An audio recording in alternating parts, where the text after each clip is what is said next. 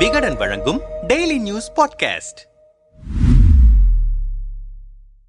வரலாற்றில் முதன்முறையாக இருபத்தி ஐந்திற்கும் அதிகமான உலகத் தலைவர்கள் இந்தியாவில் கூட செப்டம்பர் ஒன்பது பத்து தேதிகளில் வெகு சிறப்பாக நடந்து முடிந்திருக்கிறது ஜி டுவெண்டி மாநாடு. ஜி டுவெண்டி கூட்டமைப்பின் பதினெட்டாவது உச்சி மாநாட்டிற்கு உறுப்பு நாடுகள் மட்டுமின்றி வங்கதேசம் எகிப்து நெதர்லாந்து என கூட்டமைப்பில் இல்லாத ஒன்பது நாடுகளையும் அழைத்திருந்தது இந்தியா. கடந்த ஆண்டு டிசம்பர் ஒன்றாம் தேதி ஒரே பூமி ஒரே குடும்பம் ஒரே எதிர்காலம் என்ற குறிக்கோளோடு ஜி டுவெண்டி கூட்டமைப்பிற்கு தலைமை பொறுப்பை ஏற்றுக்கொண்ட இந்தியா தற்பொழுது அந்த பொறுப்பை பிரேசில் நாட்டிடம் ஒப்படைத்திருக்கிறது. புதுடெல்லி பிரகதி மைதானத்தில் உள்ள பாரத் மண்டபத்தில் நடைபெற்ற ஜி டுவெண்டி மாநாட்டின் முதல் நாளில் இந்தியா மத்திய கிழக்கு நாடுகள் ஐரோப்பாவை இணைக்கும் பொருளாதார வழித்தட திட்டத்திற்கான புரிந்துணர்வு ஒப்பந்தம் கையெழுத்தானது. சீனாவின் பட்டுப்பாதைக்கு சவால் விடும் இந்த சிறப்புமிக்க திட்டத்தின் மூலம் இரண்டு கண்டங்களுக்கிடையே ரயில் துறைமுக போக்குவரத்தை இணைத்து வர்த்தகத்தை பல மடங்குகளாக்க முடியும். ஜி டுவெண்டி கூட்டமைப்பின் இருபத்தி ஓராவது உறுப்பினராக ஐம்பத்தி ஐந்து நாடுகளை உள்ளடக்கிய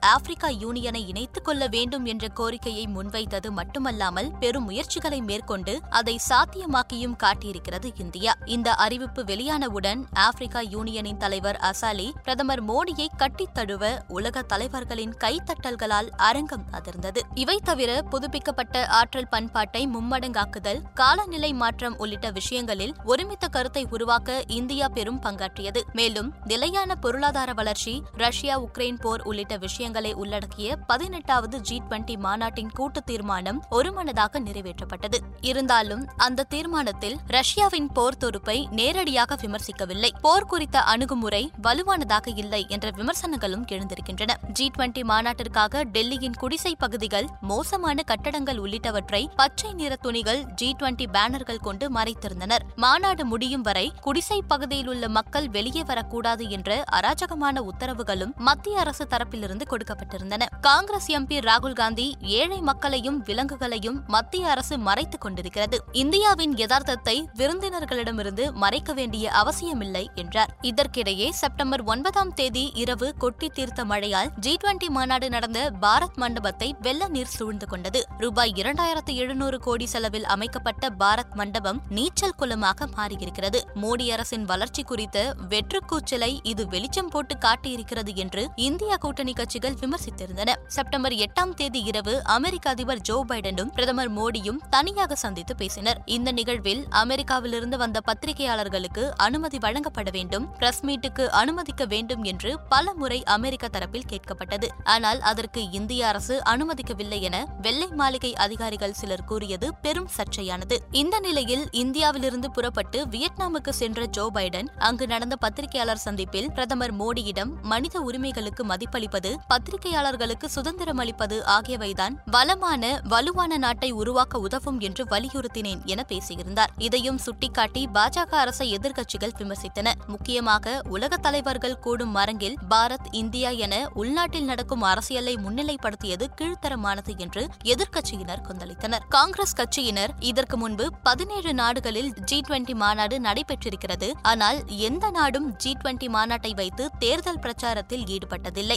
ஆனால் பாஜகவினர் இரண்டாயிரத்தி இருபத்தி நான்கு தேர்தலுக்கு முன்பாக இந்த மாநாட்டை வைத்து பிரச்சாரத்தில் ஈடுபடுகின்றனர் என்ற குற்றச்சாட்டை வைத்திருக்கிறார்கள். பாஜகவினரோ இத்தனை உலக தலைவர்களை ஒரே ஆளாக அரவணைத்து செல்லக்கூடிய ஒருவராவது எதிர்க்கட்சி கூட்டணியில் இருக்கிறார்களா? அமெரிக்க அதிபர் தொடங்கி ஆஸ்திரேலியா பிரேசில் பிரிட்டன் உள்ளிட்ட முக்கிய நாடுகளின் தலைவர்கள் மோடியை புகழ்ந்திருக்கிறார்கள். ஆனால் ரஷ்யா சீனாவின் தலைவர்கள் கலந்து கொள்ளாததை எதிர்க்கட்சியினர் அரசியலாக்குகின்றனர் என்கிறார்கள். மோடி பிம்பத்தை நிலைநிறுத்திக் கொள்ள ஜி டுவெண்டி மாநாட்டை பயன்படுத்தியிருக்கிறது பாஜக. ஆனால் இது தேர்தலில் எந்த அளவிற்கு கை கொடுக்க போகிறது என்பதை பொறுத்திருந்துதான் பார்க்க வேண்டும் என்கிறார்கள் அரசியல் பார்வையாளர்கள். சிறப்பாக ஜி டுவெண்டி மாநாடு நடந்து முடிந்திருப்பது உலக அரங்கில் இந்தியாவுக்கு பெருமையை தேடி தந்திருந்தாலும் அதையொட்டி பாஜக செய்திருக்கும் அரசியல் உள்நாட்டில் விமர்சனத்திற்கு உள்ளாகியிருப்பதை மறுக்க முடியாது.